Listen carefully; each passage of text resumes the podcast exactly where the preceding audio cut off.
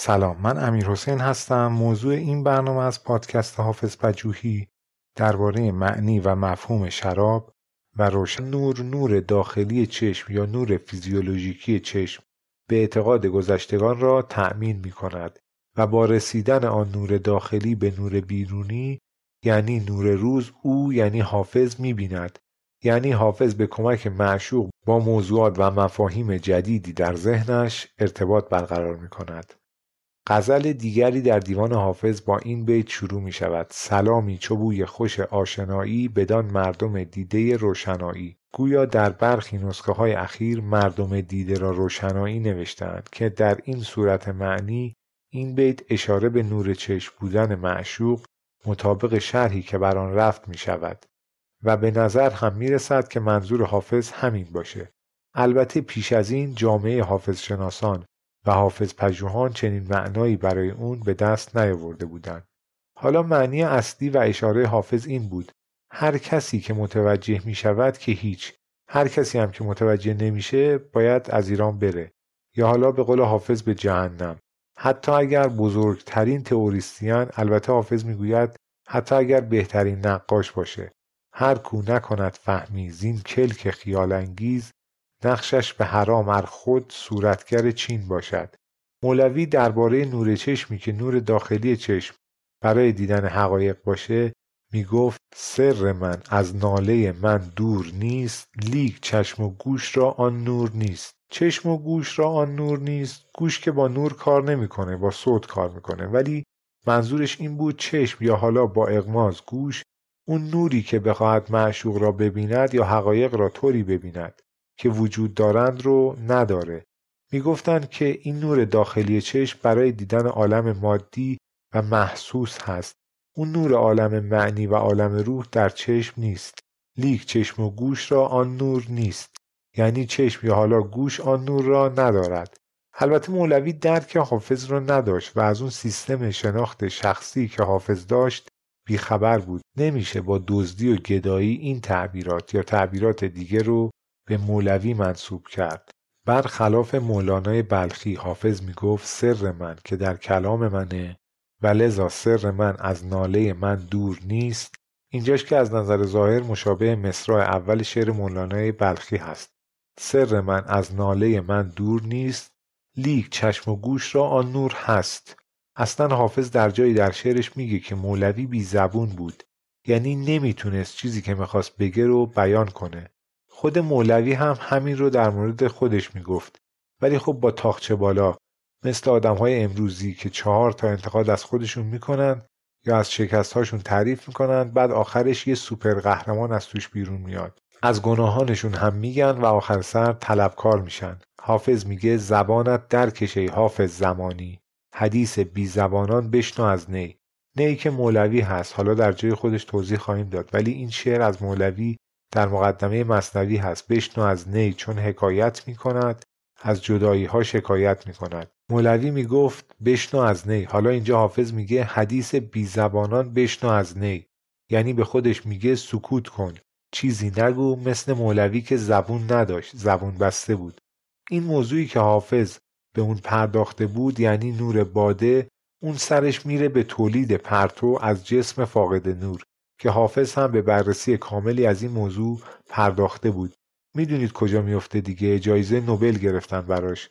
حافظ قبل از اینها البته نه در اون شکلش ولی خب خیلی حساب شده این موضوع رو بیرون از کلیشه های شعری و تعبیرات کلی و معنی ظاهری و استعاری در شعر و شاعری در اون روش شناخت شخصی ابدایی خودش در فرمت اشعارش فرمول بندی کرده بود. و خیلی هم مفصل بهش پرداخته بود و ماجرا رو تا حد بالای قضیه ادامه داده بود. حتی در جایی انگور یا می رو داره خاصیت رادیواکتیویته معرفی می‌کنه.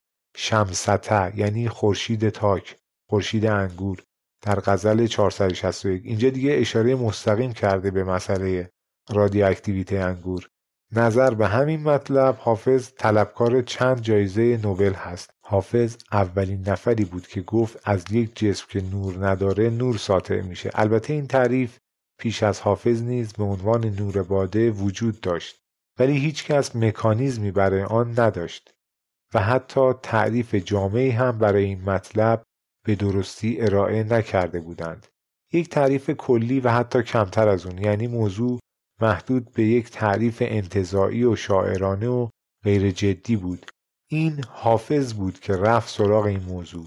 با توجه به همین مطلب باید یک نوبل فیزیک به حافظ بدند از آنجایی که در همین مطلب دیدیم که در موضوع چشم پزشکی هم برای کار خودش چقدر به موضوع ورود کرده بود یک نوبل پزشکی هم باید بگیره. خاقانی پدر گیاه پزشکی در شعر فارسی هست. حافظ پدر چشم پزشکی در شعر فارسی بود. نوبل ریاضی که نداریم نوبل صلح که کمترین چیزی هست که باید با توجه به رویه و سبک زندگی و عملکردش بهش بدند. میمونه یک نوبل ادبیات که به خاطر اینکه شعر و شاعری کمترین هنر او بوده باید این رو آخر سر به او بدهند و خب رکورد جایزه نوبل رو هم حافظ خواهد شکست اگر اینطوری اعطا کردند اما در مورد اینکه حافظ اینها رو می‌دونست ولی به کسی به شکل مستقیم نمی‌گفت یعنی در مورد رازدانی و رازداری و رازگویی حافظ وقتی که می‌خواست سخنی از رازها به زبون بیاورد می‌گوید اول باید شراب بخورم. می بده تا دهمت آگهی از سر قضا که به روی که شدم عاشق و از بوی کم است. گفتی ز سر عهد ازل یک سخن بگو.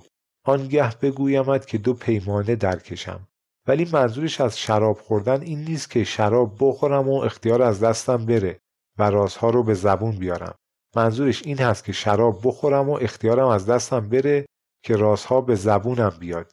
یعنی شراب یا معشوق یا موارد دیگری که خواهیم خواند مفاهیم مشخصی را در ذهن حافظ آشکار می‌کنه یا باعث ایجاد مفاهیم مشخصی در ذهن و روح حافظ میشه.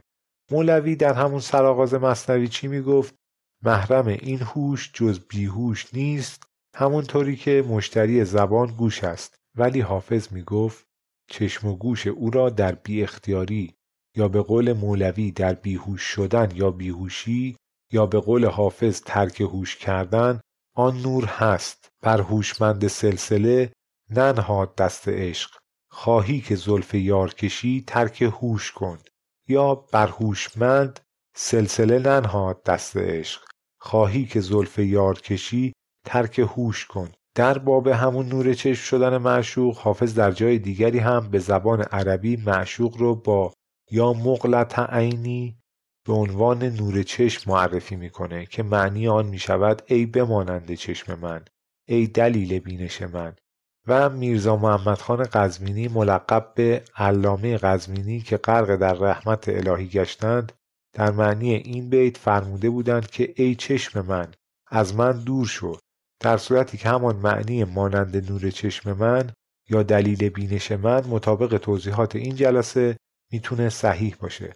محمد رضا شفیعی کتکنی هم این بیت را ای دیده از من دور شو معنی کرده است و هوشنگ ابتهاج نیز در کتاب حافظ به سعی سایه در جلوی ترجمه شفیع کتکنی در مقابل دورشو در ترجمه اول و سپس در مقابل ای دیده در ترجمه مصرع دوم علامت تعجب گذاشته است. حافظ می‌گوید دیگران یعنی اغیار یعنی افرادی غیر از او که با او همدل نبودند بلکه با او دشمنی می‌کردند و مسیر زندگی و زهد ریایی آنها با روش عاشقانه حافظی تفاوت داشت نمی توانند چیزی از زیبایی ها و نور چهره معشوق دریابند.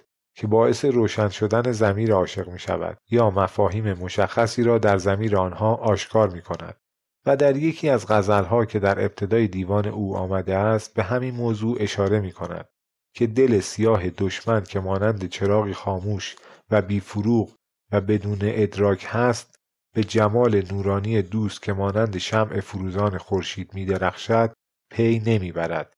ضمن اینکه حافظ نمی‌خواسته کسی بفهم معنی سخنان او چیست بنا نداشته که به دیگران یاد بده. سر پیاله بپوشان که خرقه پوش آمد.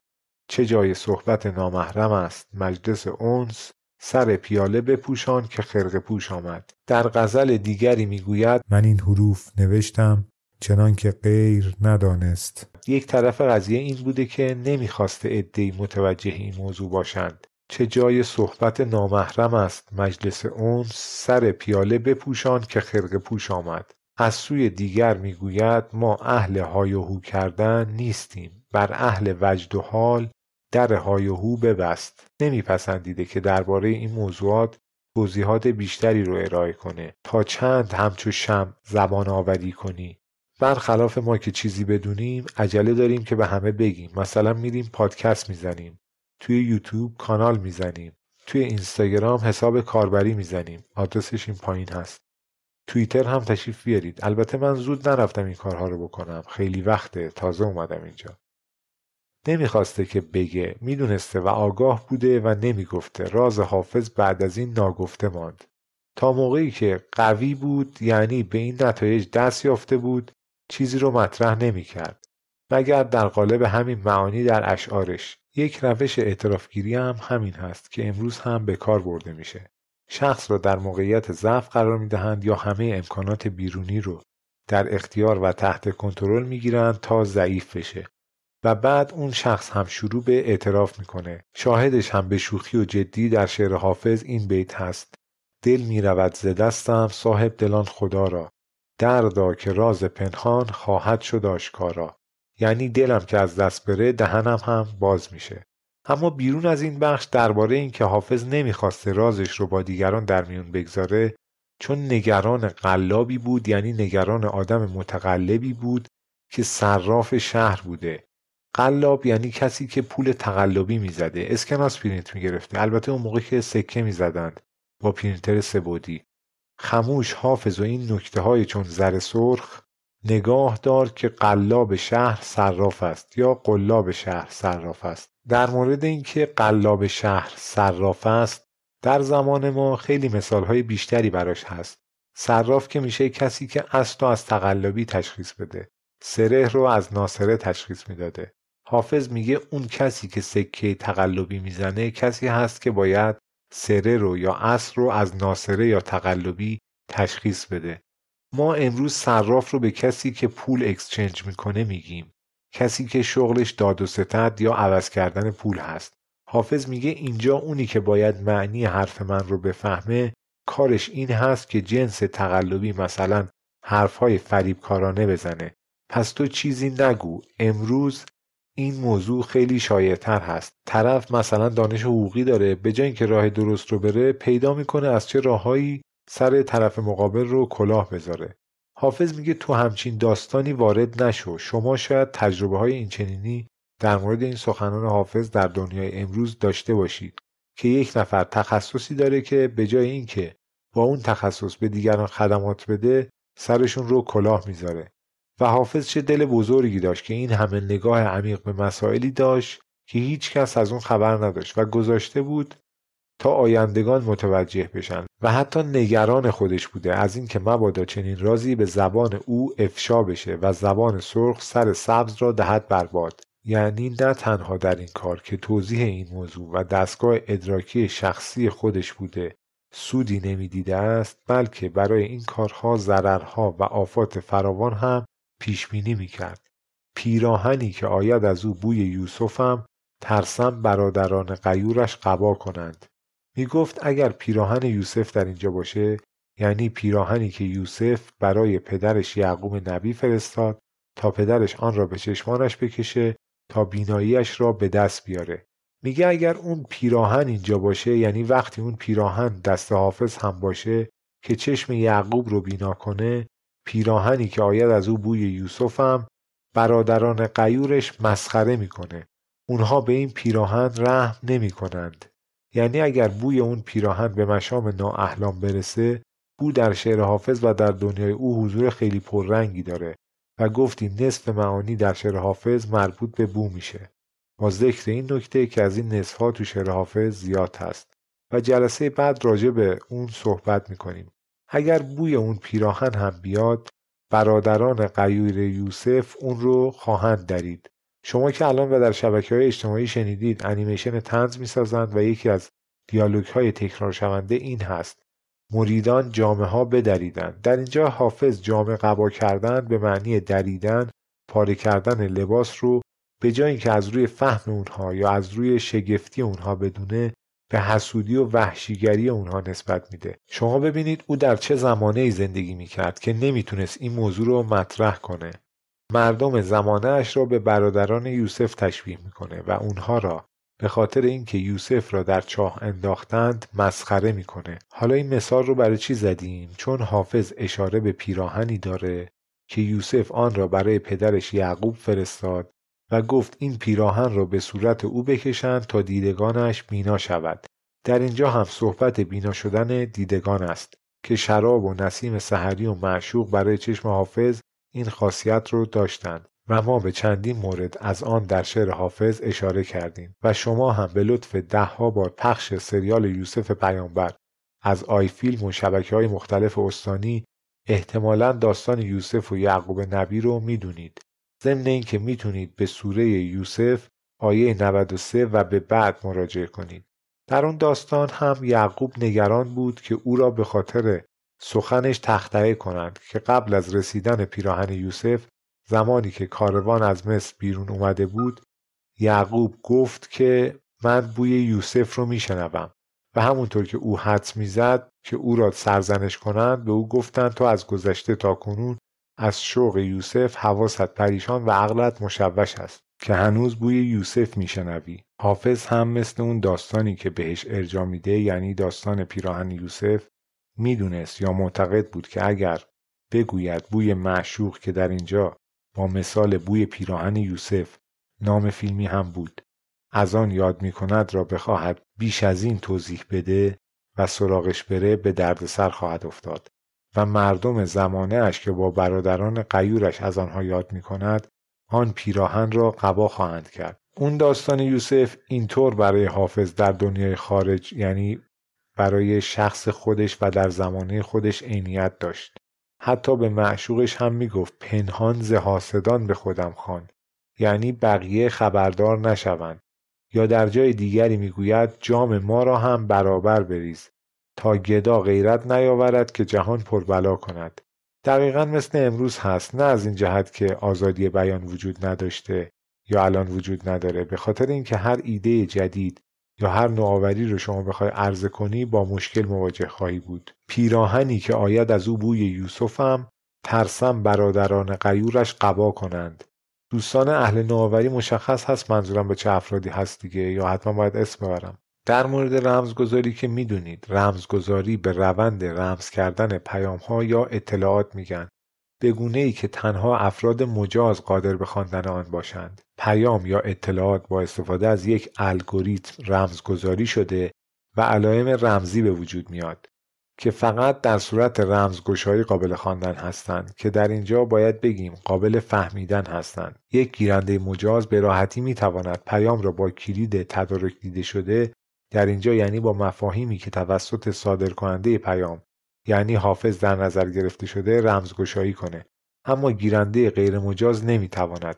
یعنی در اینجا اغیار همون برادران قیور یوسف نمی توانستند معنی را در کلام حافظ متوجه شوند. هدف از رمزگذاری اطمینان از این است که فقط کسانی که مجاز به دستیابی اطلاعات پیام یک متن یا یک فایل هستند قادر به خواندن آن و استفاده از کلید رمزگذاری باشند.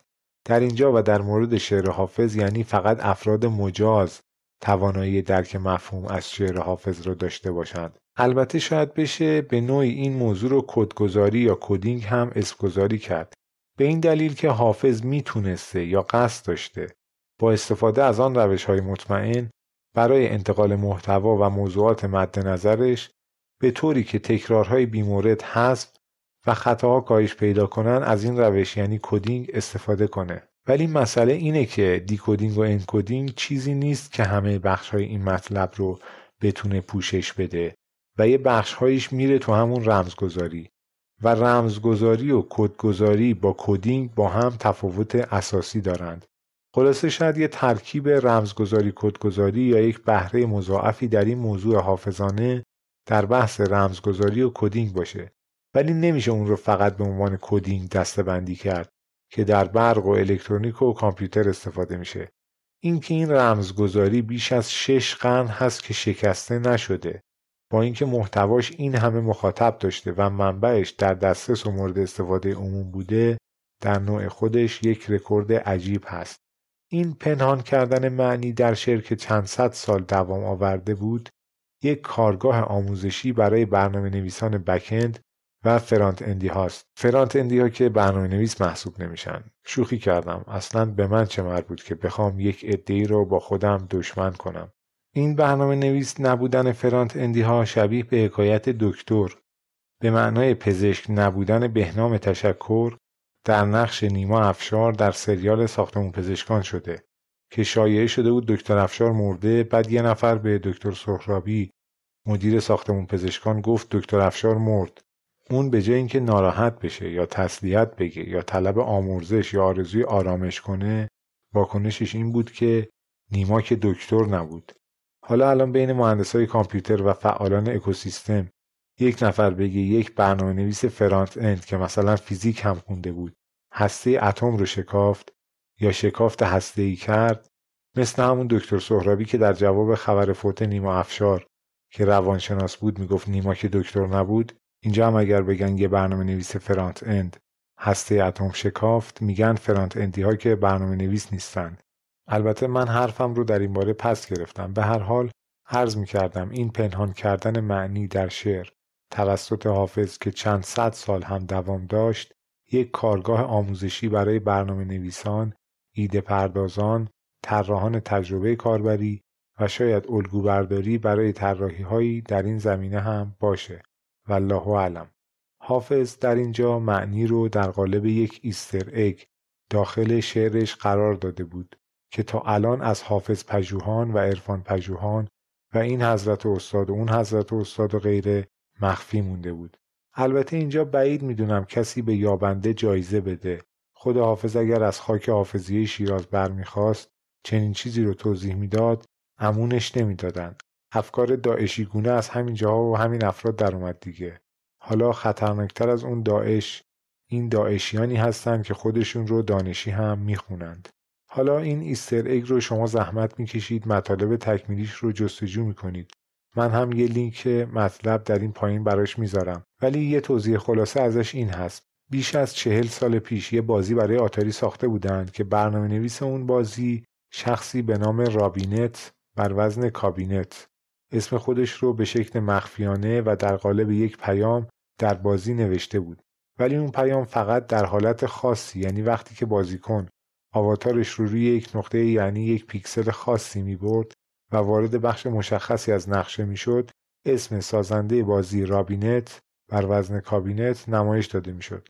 اون موقع شرکت ها اسم سازنده های بازی رو مخفی نگه می داشتن تا شرکت رقیب برنامه نویس های اون شرکت رو با پیشنهاد مالی بیشتر نتونه استخدام کنه یعنی نتونه پیداشون کنه که بخواد استخدامشون کنه می‌دونید دیگه مثل الان و اینجا همینجوری هست دیگه اگر حقوق کم برای استخدام بنویسی میان میگن شما رو با این حقوق کم استخدام نمی کنیم. ما بیش از این رو به یه junior یعنی تازه کار میدیم. چون اگه استخدامت کنیم چند ماه بعد رقیب میاد تو رو با حقوق بالاتر می‌بره. بعد اون موقع ما نیروی کار از کجا پیدا کنیم؟ این رو تو کتاب پنگوئن ها پرواز می‌کنند خوندم. کتاب خوبی هست. شما هم بخونیدش. یه کتابی هست. حافظ یک شاعر بزرگ است نه یک عارف بزرگ. اون هم تو همین سبکه. حالا در ماجرای رابینت که به خاطر اینکه اسم این بزرگوار تو ذهن شما بمونه گفتیم رابینت بر وزن کابینت یعنی اون شخص برنامه نویس آتاری که اون Easter egg رو میگن برای اولین بار تعبیه کرده بود. شرکت آتاری می‌خواست اون بازی رو از بازار جمع کنه و بعد اون حالت یعنی اسم اون برنامه نویس رو از بازی حذف کنه و دوباره بازی رو بیرون بده. ولی دید پولش رو نداره و در آخر گفتن خب همین باشه. خوبه بقیه رو هم تشویق کردن که از این کارها بکنن. ولی خب این روی کرده شرکت آتاری جالب نبود. باید اولین نفر رو که این کار رو کرد رو می‌گرفتن. چوب توی آستینش می‌کردن مثلا سفته زمانت و حسن انجام کارش رو میذاشتن اجرا. بعد حالا یه نفر رو که تباه کردند راه رو برای نفرات بعدی باز می‌کردن. شاید اینجوری بهتر بود دیگه ها. بعد اون طرف هم مثلا میومد می‌گفت من پدر ایستر اگ انگلیسی هم علی ای حال شما Easter egg رو که جستجو کردید در جریان باشید که منظور ما Easter egg در همین برنامه نویسی بود. حافظ هم معنی رو به قول امروزی ها مثل Easter egg داخل شعرش مخفی می کرد و امیدوار بود که آیندگان متوجه معنی مورد نظر او بشوند. بالاتر اشاره کردیم که حزین لاهیجی هم می‌گفت که نور دیده خودش رو از روی معشوق کسب می‌کنه. البته نه با اون ظرافت و مکانیزم و سیستمی که حافظ در نظر داشت یا آن که مولوی گفت لیک چشم و گوش را آن نور نیست ولی حافظ می‌گفت لیک چشم و گوش را آن نور هست. حافظ خاک میکده عشق رو که مربوط و مرتبط با معشوق هست کحل بصر می‌خواند. کحل به معنای هرچه در چشم برای شفای چشم کشند به کار می‌رود هست. به سرّ جام جم آنگه نظر توانی کرد که خاک میکده کحل بصر توانی کرد. ضمن آنکه الکل اروپایی که ما اینجا صحبت شراب کردیم و الکل و شراب هر دو از مسکرات هستند نیز از کلمه کهل است و در اینجا حافظ می‌گوید خاک میکده می‌تواند کهل بسر باشد. یعنی به وسیله آن بینایی حاصل میشه یا به تعبیری نور چشم افزون میشه. حقایق رو به گونه دیگر می‌بیند. نور دیده حافظ می شود مفاهیم مشخصی در ذهن حافظ آشکار می شوند یا باعث ایجاد مفاهیم مشخص در ذهن و روح حافظ می شوند جای دیگری با استفاده از همین کلمه کهل می‌گوید چو کهل بینش ما خاک آستان شماست کجا رویم؟ بفرما از این جناب کجا؟ یادمون باشه که موضوع همون نور چشم بودن هست که مرتبط با شراب و عشق یا حالا مرتبط با معشوق می شود و مفاهیم تازه ای رو در ذهن حافظ می سازد. در چو کهل بینش ما خاک آستان شماست کجا رویم؟ بفرما از این جناب کجا؟ یعنی آنچه باعث بینایی یا شفای چشم ما می شود خاک آستان شماست. که اشاره کردیم از آنجا که الکل اروپایی نیز از کلمه کهل است ارتباطی هم با شراب پیدا می‌کنه. در یک ویدیو گفتیم حافظ به یک پادشاه می گفت من تو رو می‌خوام و کوتا نمیام زیرا اگر از تو دل بکنم خب دیگه عاشق کی بشم؟ اونجا توضیح دادیم. حافظ از این عشقها زیاد داشته و عشقش هم اون کسی بوده که در قدرت بوده. تا بیاد بودجه فرهنگی کارهای حافظ رو پرداخت کنه. اگر نه علاقه یا دلبستگی یا تعلق خاطر چندانی هم به اون افراد نداشته. اینجا هم در چوکهل بینش ما خاک آستان شماست میگه دیگه جای دیگه ای نداریم که بریم. اگه از تو دل بکنم کجا برم؟ کجا رویم؟ بفرما از این جناب کجا؟ این جمله رو فقط به یه نفر واقعی می‌گفت. اون هم اون کسی بود که نور چشمش رو تأمین می‌کرد نه اون اشخاصی که پول جیبش رو تأمین می‌کردن. خدا ها چقدر هم پول ندادن. می‌گفت بدین شعر تر شیرین ز شاهنشه عجب دارم که سر تا پای حافظ را چرا در زر نمی‌گیرد. مشابه محتوای این بیت رو افرادی که ایده یا MVP می‌برند پیش سرمایه گذار شاید از ذهنشون عبور کنه یا پیش خودشون بگن. ولی در مورد حافظ ایشون می‌گفت می‌خوای ازت تعریف کنم پولش رو بده. اصلا حافظ پدر content marketing در شعر فارسی بود. اگه می‌خوای ازت تعریف کنم پولش رو بده.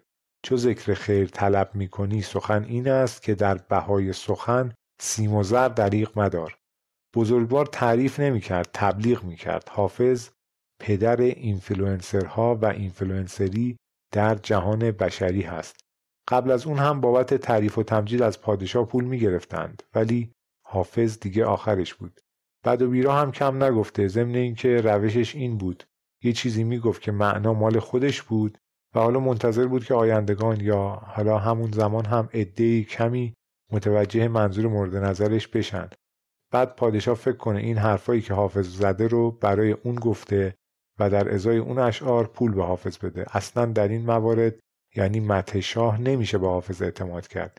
می‌گفت خدا هم که به فرشته ها گفت به آدم سجده کنید اونها گفتن اگر دنبال خوبی هستی که ما هستیم. ولی بالاخره سجده کردن. حافظ میگه اونها نیتشون خاکبوسی معشوق بود. با اون نیت سجده کردن. ملک در سجده آدم زمین بوس تو نیت کرد. ببینید چه آدم خطرناک حداقل عجیبی بوده در این موارد. می‌گفته خدا هم گفت یه کاری رو بکن تو نیتت رو یه چیز دیگه بگردون.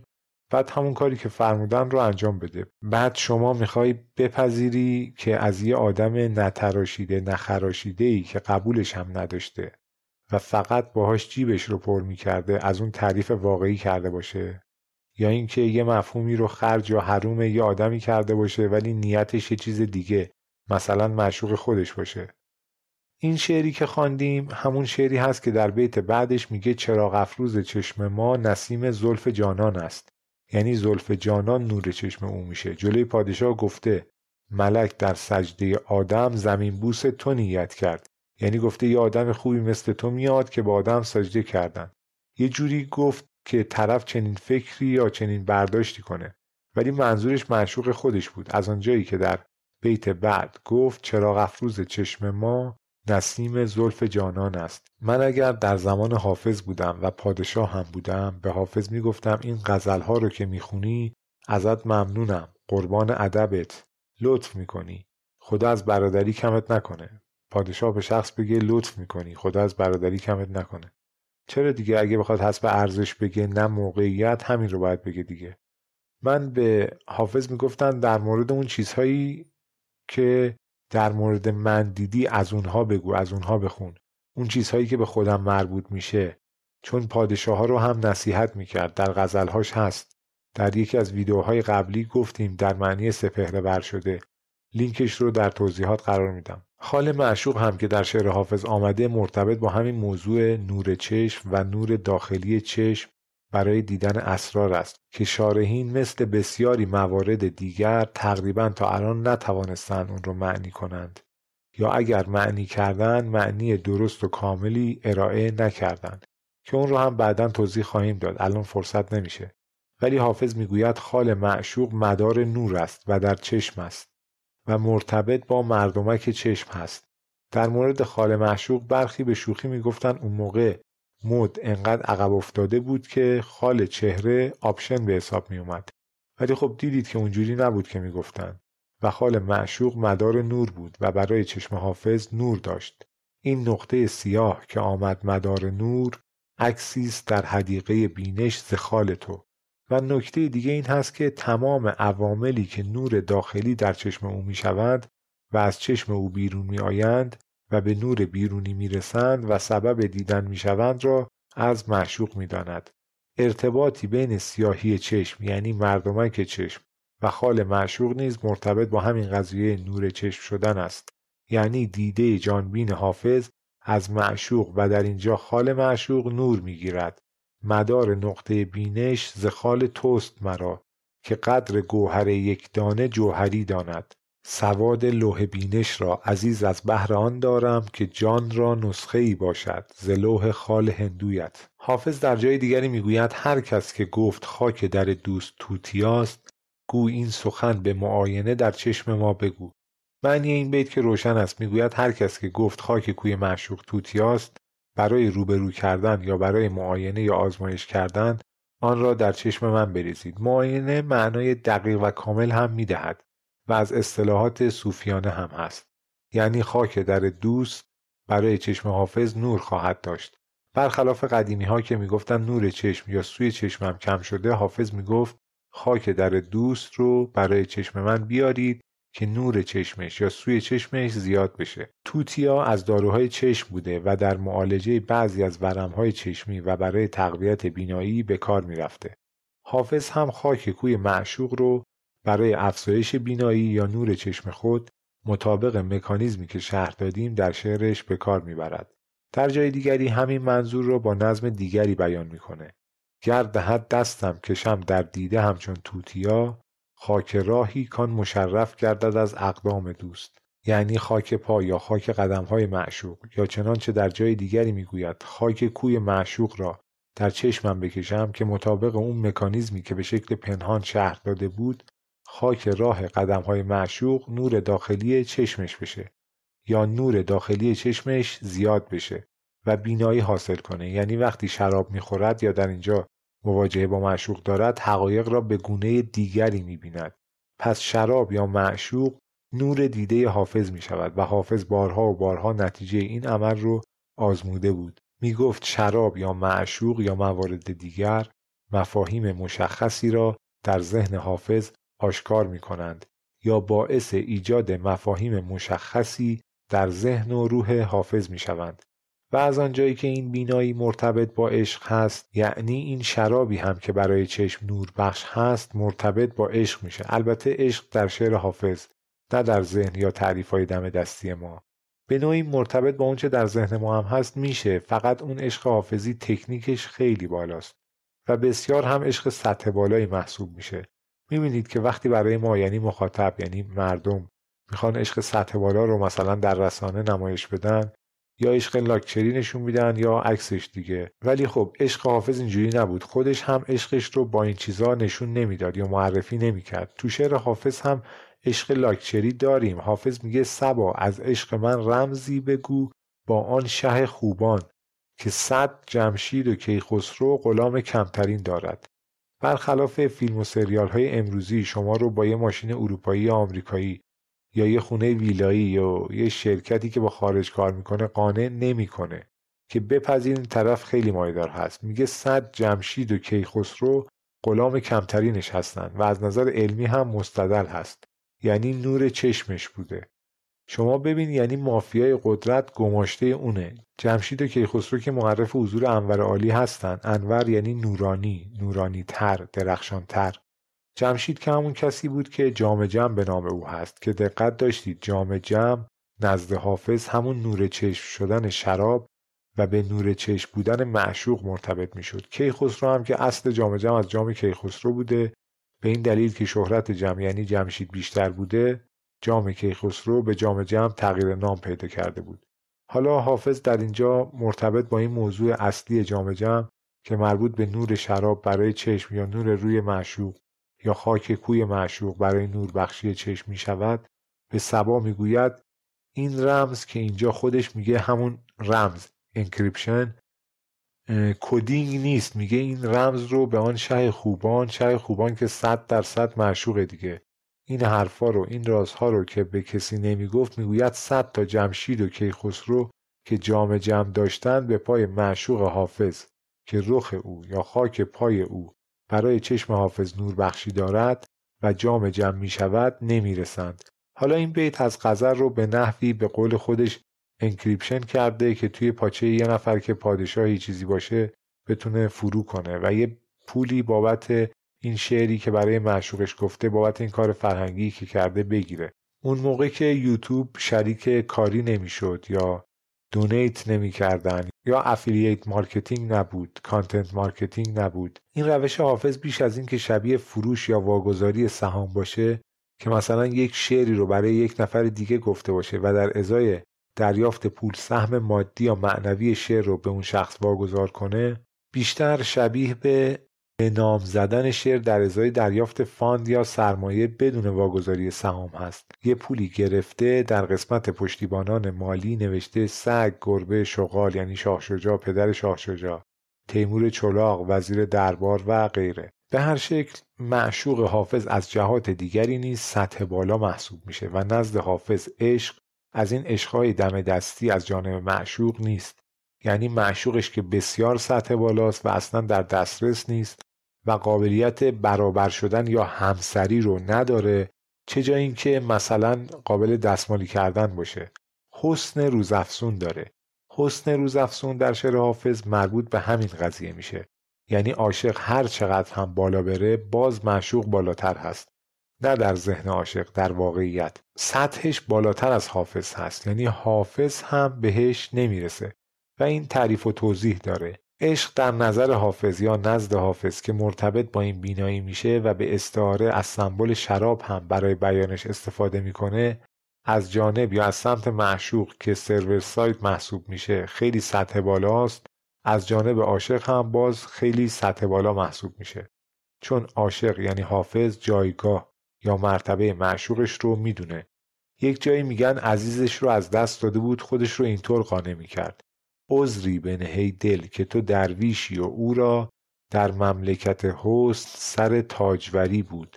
حالا یک جایی هم حافظ گفته بود قررت العین منان میوه دل یادش باد که چه آسان بشد و کار مرا مشکل کرد. گفته بودند چون قررت العین معنی نور دیده میده و به فرزند می‌گویند و دیگران از این کلمه به معنی فرزند استفاده کرده بودند پس حتما فرزند حافظ مرده بود. چون اصلا متوجه معنی نور چشم در شعر حافظ نبودند. حافظ در یک قطعه ای اشاره به داغ فرزند کرده ولی قررت العین دلیلی بر این که حتما فرزندش را گفته باشد نیست. در جای دیگری هم می‌گوید از آن دمی که ز چشمم برفت رود عزیز کنار دامن من همچو رود جیهون است. رود که معنی زن جوان هم میده ضمن اینکه معنی اصلیش جگربند جگرگوشه هم میشه. امروز البته به جای جگربند یا جگرگوشه میگن عشقم. ولی اونجا هم الزاما صحبت درباره فرزندش نمی‌تونه باشه. به هر شکل در بیت بعد از شعری که خوندیم یعنی هر کس که گفت خاک در دوست توتیاست گو این سخن به معاینه در چشم ما بگو. حافظ می‌گوید آن کس که من اماز خرابات می کند گو در حضور پیر من این ماجرا بگو.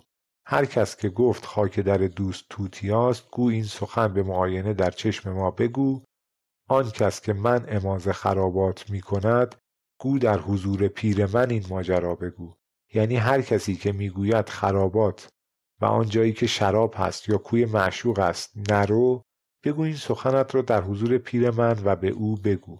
تا او جواب تو رو بده. آن کس که من اماز خرابات می کند گو در حضور پیر من این ماجرا بگو. حافظ در یک حالت ترکیبی دیگر به رازنما بودن جام جمع یا در نظر او رازنمایی شراب که از طریق رساندن نور به چشم حافظ یعنی با تأمین نور داخلی چشمش باعث بینایی یا بصیرت او می شده اشاره می‌کنه و به قول مولوی اون نوری که رازها رو به او نشان می‌داد را برای چشمش می آورد. البته اون نور هیچ موقع به چشم مولوی نرسید. حافظ میگه خاک کوی معشوق نیز می‌تونه اون نور رو برای چشم حافظ بیاره یا برای او کهل بسر یا توتیای چشم بشه برای حافظ لیک چشم و گوش را آن نور هست یعنی همانطور که در ابیات دیگری به این موضوع پرداخته بود و ما نیز به آنها اشاره کردیم معتقد بود خاک کوی معشوق برای چشم او نور و روشنی بخشی داره و مانند می یا شراب یا جام جمع آینه تمام نمای اسرار هستی میشه. بعدا به ما میگه این موضوع و این روش زندگی رو بهترین وضعیت یا بهترین سبک زندگی می‌دونست. به کوی میکده هر سالکی که ره دانست دریدگر زدن اندیشه تبه دانست.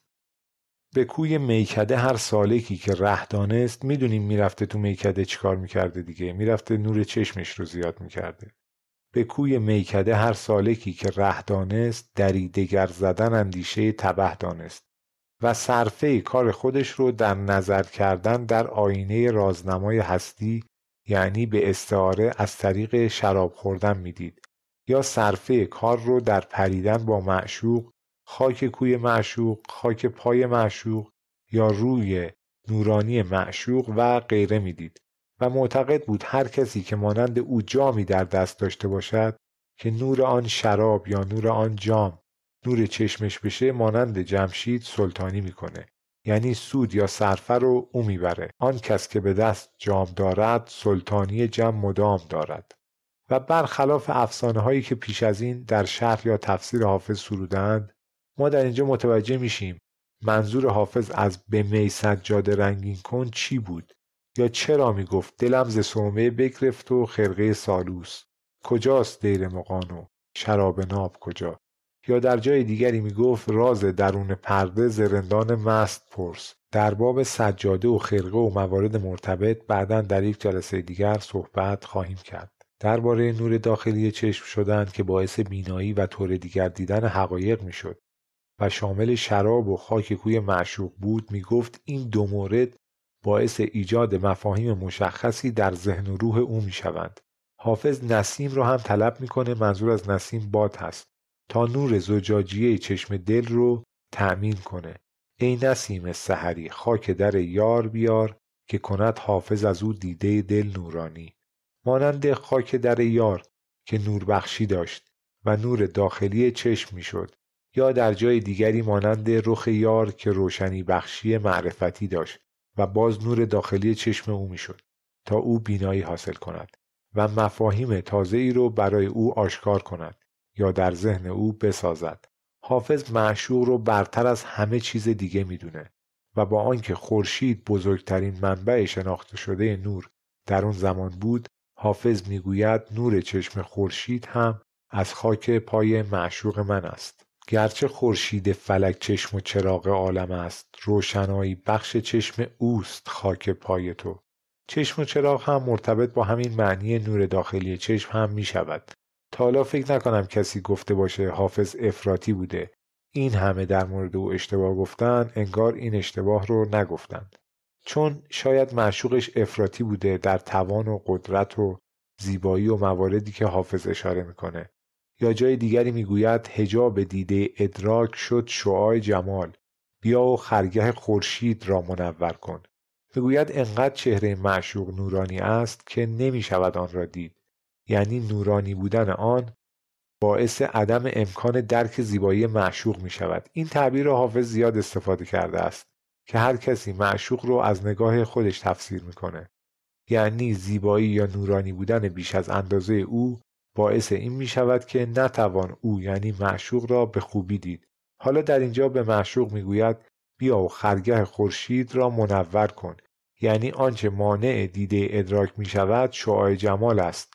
شعاع که معنای پرتو هم هست. یک نکته در اینجا که بد نیست بهش توجه داشته باشیم این هست که اون زمان هم کسوف رو می شناختن. حتی خیلی قبلتر. حافظ هم که نجومش عالی بود. حالا اینجا بعید نیست که چنین ایده هم گرفته باشه از مسئله کسوف. که مثلا وقتی ماه بین زمین و آسمان قرار می‌گیره نور خورشید خیلی زیاد هست و ماه هجاب دیدن خورشید میشه و می‌خواسته یه چیزی روی اون قضیه بذاره و اون مسئله رو درباره معشوق در سطح بالاتر ببره. و در اینجا نمیگه مطابق تعریف ها در کسوف سایه داریم و نیم سایه داریم و اینها. یک مانعی بر سر راه قرار گرفته که با وجود آن نمی شود به تو نگاه کرد. آنقدر نور تو زیاد است که با وجود این مانع نمیشه در تو نظر کرد. کاپی نمی کرده. میگه که خود معشوق انقدر نورش زیاد هست که خودش رو بدون هیچ هجابی نمیشه نگاه کرد. و هجاب دیده ادراک شعاع جمال یا پرتو زیبایی معشوق است. نه آنکه مانع دیگری بر سر راه آن باشد. مانع یا هجاب خود زیبایی بی حد است. برخلاف زمان کسوف که به علت وجود مانعی بر سر راه نمیشه به خورشید نگاه کرد و حتی همه قسمت های خورشید هم طبیعتا دیده نمیشه. در اینجا میگه معشوق رو به خاطر نور زیاد خودش نه به خاطر مانعی که بر سر راهش هست. نمیشه مستقیم نگاه کرد. می‌گوید اون مانعی که بر سر راه دیدن معشوق هست شعاع جمال یعنی پرتو زیبایی معشوق هست. هجاب دیگری بر سر راه نیست. جاهای دیگری از صور فلکی یا وقایع نجومی در سرودن اشعار خودش بهره مستقیم و غیر مستقیم برده بود. اینجا هم بعید نیست چنین ایده ای رو به این ترتیب صورتبندی کرده باشه که هجاب دیده ادراک شعاع جمال یا خود زیبایی یا پرتو زیبایی معشوق هست. همین سخن یعنی اینکه نمیشه به معشوق نگاه کرد رو بدون اشاره به خورشید و رخدادهای نجومی در حالت دیگری به این صورت بیان می‌کنه. چشم خود را گفتم آخر یک نظر سیرش ببین. گفت می‌خواهیم اگر تا جوی خون راند ز من. مثل بیت قبل که می‌گفت هجاب این که بتونیم او رو به دیده ادراک بنگریم خود جمال یا پرتو زیبایی معشوق هست. شعاع جام و قده نور ماه پوشیده. ازار بچگان راه آفتاب زده. نور باده رو که به شکل کامل معنی کردیم. همان نوری است که دیگران می‌گفتند در باده هست. و حافظ مکانیزمی برای اون شرح داده بود. و گفتیم امروز هم کسانی که شراب می‌خورند میگن بزن روشنشی که چگونه آن نور باده یا نور شراب نور داخلی چشم می شود و می‌گوید آن نور باده نور ماه را تحت شعا قرار داده بود. و نور روی یا نور چهره بچگان نیز آفتاب را تحت تأثیر قرار داده بود. بچه به معنای پسر بچه‌ای که در میکده ها خدمت می‌کرده. باد فروش. امروز فکر کنم مشابه شاگرد قهوه چی باشه. پرتو روی تو تا در خلوتم دید آفتاب می‌رود چون سایه هر دم بر در و بامم هنوز. یعنی پرتو روی معشوق که نور چشم حافظ هم می‌شود همانطور که گفته بود دور از رخ تو چشم مرا نور نمانده است را وقتی آفتاب دید از خجالت از شرم یا از سر حقارت از بالای در و بام فرار می‌کرد. چون سایه در طول روز حرکت می‌کنه حافظ این موضوع رو در نظر داشته و با اون چنین تصویرسازی کرده است.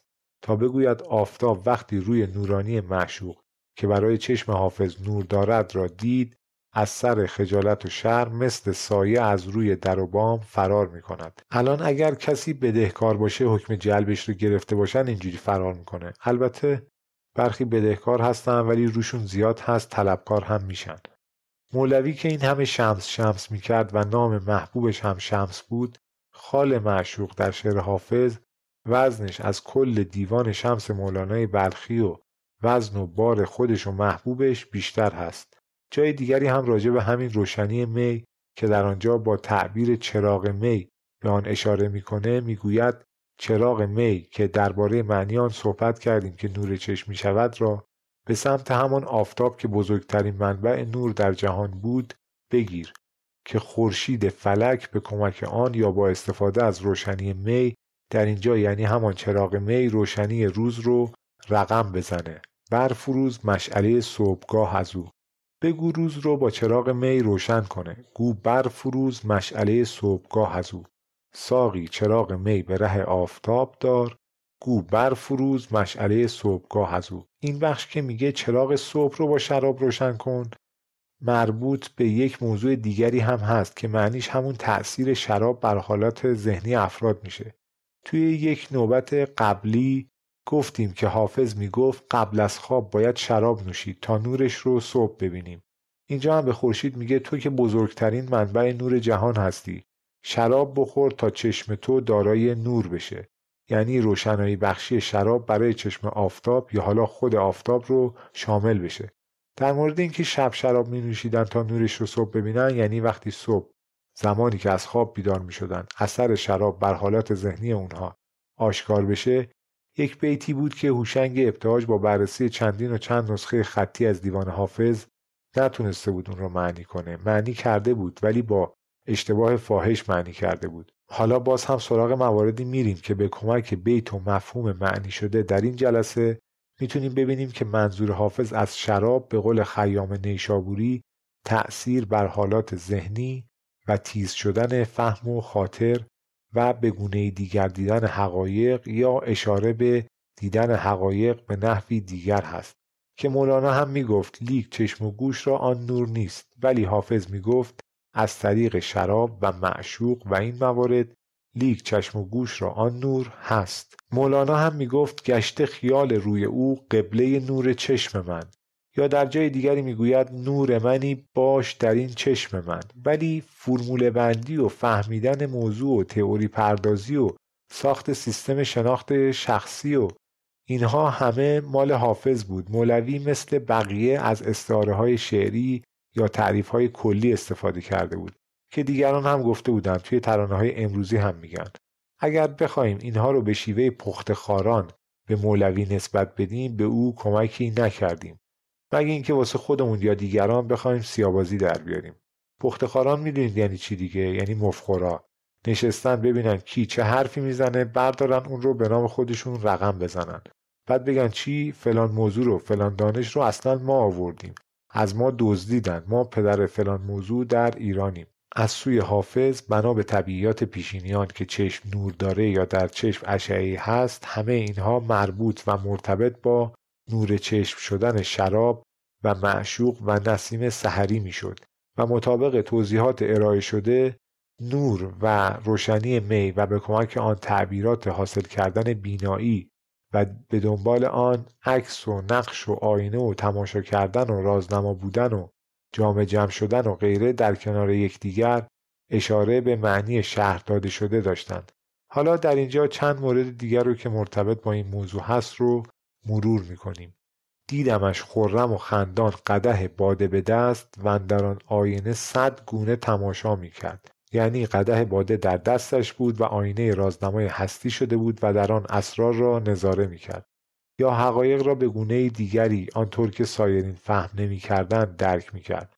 در جای دیگری آن نور یعنی نوری که از شراب به چشم می آید و حافظ گفت که می تواند نور چشم برای دیدن حقایق باشد رو به نور چشم نسبت نمی دهد اما آن را نوری می دونه که به کمک آن می توان به رازهای نهانی پی برد. صوفی از پرتو می راز نهانی دانست. در بیت دیگری اشاره به محلی می کند که در آنجا شراب در دسترس هست و می‌گوید فروغ ایزدی و نوری که از آن معرفت حاصل می شود را در آنجا می بینم در خرابات مغان نور خدا می‌بینم. و در ادامه آن بیت هم می‌گوید این عجب بین که چه نوری ز کجا می‌بینم. در جای دیگری نمی‌گوید شراب نور چشمش شده می‌گوید ساقی. ساقی یعنی واسطه فیض. با نور باده جام ما را روشنایی بخش. ساقی به نور باده برافروز جام ما. که شرح دادیم مکانیزم نور باده یا نور چشم شدن شراب چگونه است؟ و البته روشنی می یا همان روشنی شراب یک موضوع قدیمی در شعر فارسی بوده که حافظ به بهترین نحو اون رو مطرح و از اون استفاده کرده است. در اینجا نیست که حافظ از موضوع نور چشم و بینایی صحبت می کند موضوع را فقط به روشنایی می که با تعبیر و اشارات مربوطه نور چشم می شود محدود نمی‌کنه. به واسطه آن موارد دیگری را نیز اراده می کند که مربوط و مرتبط با بینایی می شوند. یک جا آن را به دیدن عکسی در می نسبت می دهد. جای دیگری آن را با نظاره کردن در آینه مرتبط می سازد و نام تماشا می برد. ساقیا آن قده آینه کردار بیار. صوفی بیا که آینه صافیست جام را. این رو به اشتباه می‌خونند صوفی بیا که آینه صافیست جام را. شما صحیحخانی غزلیات حافظ رو هم می‌تونید از کانال یوتیوب ما در پلیلیست صحیحخانی دنبال کنید. قدهی درکش و سرخوش به تماشا بخرام قده که جام شراب هست و نزد حافظ وقتی شراب می‌خورد چشمش بر دیدن حقایق باز می شود. حقایق رو به گونه دیگر می بیند و در اینجا هم می‌گوید قدهی درکش و بفرما تماشا کن. ساقی که واسطه فیض هست نیز چند بار در اشعار حافظ با نور و عکس و نقش حاضر شده. مطابق توضیحی که ارائه شد اشاره به نور اشاره به موضوع و حالتی از شناخت عارفانه یا به گونه دیگر دیدن حقایق است. اشاره به آشکار شدن مفاهیم مشخصی در ذهن و روح حافظ است. یا باعث ایجاد مفاهیم مشخصی در ذهن روح حافظ می شود و از آنجا که به قول مولوی گوش چون نافذ بود دیده شود شنیدن راز نزد رازدانان با دیدن آن تفاوتی ندارد چون باده باز بر سر خم رفت کف زنان حافظ که دوش از لب ساقی شنید راز. حافظ مانند شراب که کف زنان بر سر خم میآید شب گذشته که از لب ساقی راز شنید کف زنان و شادی کنان بر سر خم رفت. به قول مولوی یا برخلاف سخن مولوی چشم و گوشش را آن نور حاصل شد. یا می‌گوید چگونه است که به وسیله می می‌توان به اسرار الهی یا تجربیاتی که تجزیه ناپذیر هستند و در درون ما شکل می‌گیرند و به سادگی نمی‌شود آنها را از هم تفکیک کرد پی برد. سر خدا که عارف سالک به کس نگفت در حیرتم که باد فروش از کجا شنید. با توجه به اینکه نزد حافظ و در شعر او شراب نور داخلی چشم می شود و به حافظ کمک می کند که حقایق را طوری دیگری ببیند امروز هم برخی تعبیرات شوخی یا جدی درباره برخی مسکرات و غیره چنین چیزی را می‌گویند. ولی خروجی آنها با آنچه حافظ می‌گفت قابل مقایسه نیست. حافظ می‌گفت از آن رو هست یاران را صفاها با می لعلش که غیر از راستی نقشی در آن جوهر نمی‌گیرد. و نکته مهم همین است که غیر از راستی نقشی در آن جوهر نمی‌گیرد. حافظ می‌گفت به